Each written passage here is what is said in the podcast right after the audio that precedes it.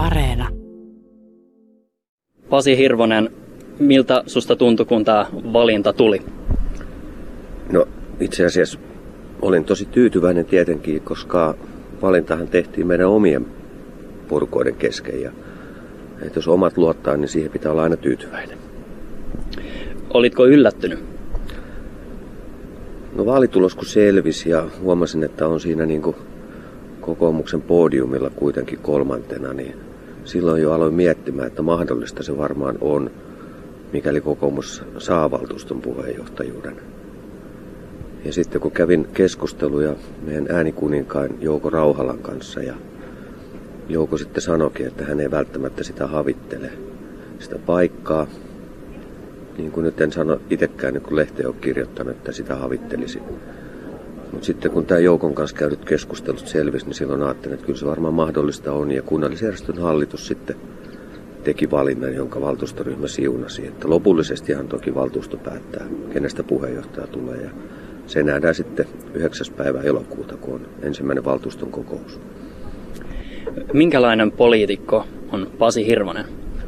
No on sanonut kyllä aina, että on varmaan epäpoliittisin henkilö, joka politiikka on lähtenyt mukaan. Että kun elämässä on niin paljon muutakin kuin se politiikka. Ja sitten kun on pitänyt politiikkaakin yhteisten asioiden hoitamisena aina, niin jos halutaan hoitaa Kotkan asioita mahdollisimman hyvin ja oikeasti mennään se Kotka-kylki edellä, niin siihen hirveästi politiikkaa silloin mauvaa. Silloin vaan katsotaan, että Kotka voi hyvin ja kuntalaiset voi hyvin. Sen takia lasken itteni epäpoliittiseksi poliitikoksi. Mikä oli se, mikä sai lähtemään mukaan politiikkaan? No kyllä se oli Rintamon Seppo, joka aikoinaan 2004 kysyi multa seuraavan kysymyksen, että lähde mukaan ehdokkaaksi, kun olet yrittäjä, perheellinen ja suht nuhteeton. Ja anno, hän antoi mulle yhden päivän aikaa miettiä. Sitten kotona keskustelin, niin lupauduin sitten lähtemään mukaan. Ja siitä lähtien on sitten aina vaaleissa valtuustoon päässyt. Ja tämä on nyt jo viides kerta. Herra aika kulkee. Mitä kotkalaisuus tarkoittaa sulle? Oh. Kyllä kotkalaisuus on tärkeä osa omaa elämää. En, en ole täältä koskaan nähnyt mitään tarvetta lähteä pois. Ja, ja tota, kun kotkalaisuus on tärkeä osa elämää, niin sen, silloin tuli myöskin mukaan toi politiikka, josta jo äsken sanoin, että on epäpoliittinen, koska haluan hoitaa Kotkan asioita mahdollisimman hyvin. Tämä on tärkeä kaupunki mulle. Tämä on oma synnyinkaupunki ja lasteni synnyinkaupunki. Ja nyt kaksi kolmesta lapsesta asuukin tällä hetkellä Kotkassa. Et toivoisin, että jossain vaiheessa kaikki asuisi Kotkassa. Sanoitkin tuossa, että elämässä on paljon muutakin kuin politiikkaa. Sä oot ammatilta yrittäjä, niin miten yritystoiminta eroaa politiikasta? No kyllä se totta kai eroaa, että yrittäjän liikkeet on paljon nopeammat kuin politiikassa voidaan ikinä tehdä. Että sen takia joskus tuntuu, että, että poliitikko Pasi haluaisi tehdä päätöksiä ja viedä asioita eteenpäin paljon nopeammin kuin mitä yrityksessä voi, koska yrityksessä on vain se yksi päättäjä, joka sitten toki oman tiiminsä eli työntekijöiden kanssa asioista keskustelee. Politiikassa asioihin liittyy niin monta eri porrasta. Et, tota, toivoisin joskus vähän nopeutta myöskin päätöksentekoon, mutta se ei aina ole ihan mahdollista, että kun on pakko tehdä kaikki sääntöjen mukaan. Mutta toivon, että pystyn ammentamaan sieltä jotain. Esimerkiksi jos otetaan vaikka henkilöstö, niin itse pidän henkilöstöä niin yrityksen tärkeimpänä voimavarana ja kyllä pidän myöskin kaupungin henkilöstöä kaupungin tärkeimpänä voimavarana. Ja toivoisin tuovan jonkunlaista semmoista kulttuuria siihen kaupungin toimintaan, että kaupungin työntekijät osaisi arvostaa sitä omaa työpaikkaa. Että kaikki on tärkeitä.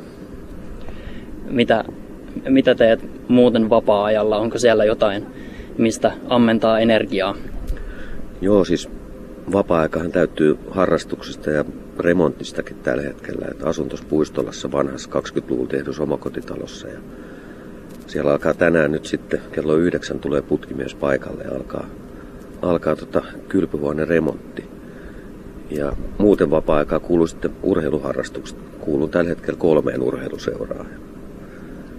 Pitäisikö ne mainitakin nyt tässä, niin yksi on vanha rakas harrastus on Kotkan hyrrät, että on koko 80-luvun ollut kilpatanssijana mukaan toiminnassa. Ja nyt taas lämmittelin uudestaan sen tuossa kesäkuun alussa ja uskaltauduin salille ja Kotkan Hector vastapainoksi on tuo voimailuseura, missä on mukana. Ja Kymen Golfissa ylläpidän golftaitoja.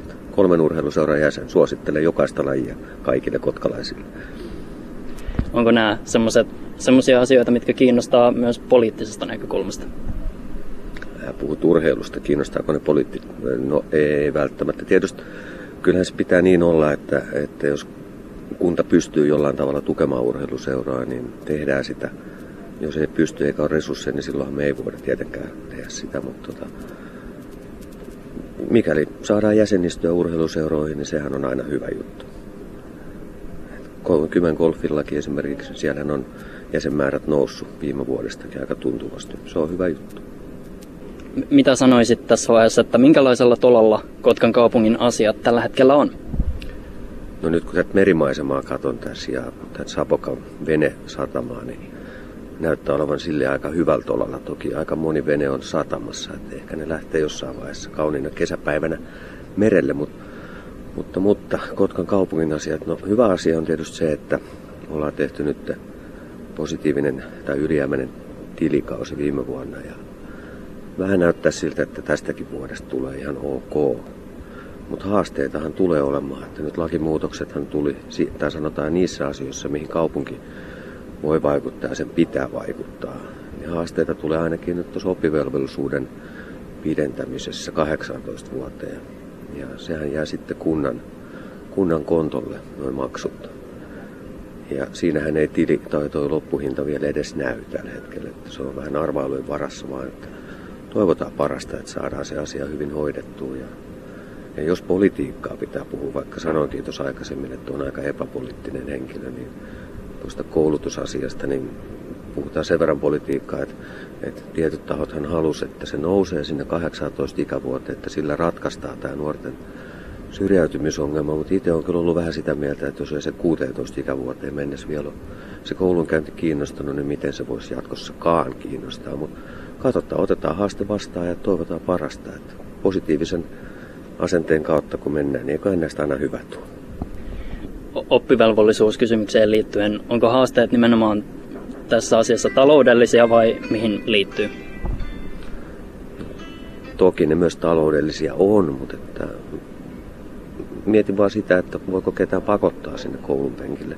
Toki nythän me pakotetaan 16 ikävuoteen asti, mutta aika moni siitä kuitenkin jatkaa ihan vapaaehtoisesti sinne 18. Ainakin ne, joilla on tiedonhalu ja halu menestyä elämässä jollain tavalla, niin kyllä se ammatti pitää hommata. Se on ihan selvä juttu, että ilman työntekoa ei täällä kyllä pärjää. Se pitää ottaa lähtökohdaksi. Oletko yleisellä tasolla optimistinen vai pessimistinen tämän suhteen?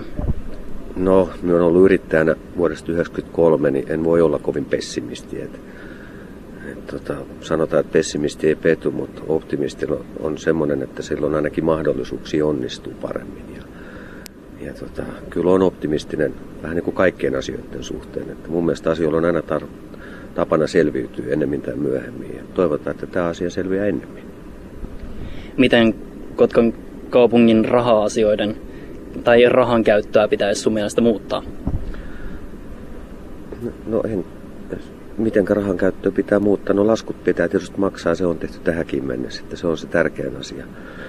Mutta kyllä, kyllä mun mielestä siellä on ihan hyvin asiat nyt hoidettu. Ja, ja mun mielestä niin kuin valtuustossakin se ilmapiiri on, on tuossa viimeisten parin vuoden aikana, mun mielestä se on parantunut. Ja ihmiset tekee töitä niin kuin yhdessä hyvällä mielellä, eikä niin, että etitään niitä epäkohtia ja että missä voitaisiin vähän narista ja nurista. Ja, ja tota, toivon mukaan kaukaan on semmoiset ajat, että valtuustossa tulee ehdotus vaikka siitä, että Kotkan energia myydään ja äänestetään monta kertaa ja se paras tulos taisi olla niin, että ei myydä äänin 48.3, että ei enää tämmöisiä vähän niin kuin hassuja juttuja. Enkä uskokaan, että niitä enää tulee. Minkälaista yhteistyötä muuten ylipäätään odotat nyt puolueiden välillä? No tässäkin tulee taas se mun optimismi kyllä esiin siinä mielessä, että odotan hyvää yhteistyötä ja, ja mikäli nyt yhtään tiedä ja tunne noita mun niin kuin vastapelureita niin sanotusti, niin kyllä sitten ihan hyvää yhteistyötä on odotettavissakin. Että nythän valtuuston puheenjohtajistoon kuuluu puheenjohtaja lisäksi kolme varapuheenjohtajaa ja niiden kaikkien nimet ei ole vielä selvillä. Että jos en ihan vääräs on, niin juoni paljastus, niin perussuomalaiset on tulos Olli Kekkonen, jonka kanssa varmasti sujuu yhteistyö. Ja sitten Demareilta ei ole vielä näitä kahta varapuheenjohtajaa käsittääkseni nimetty.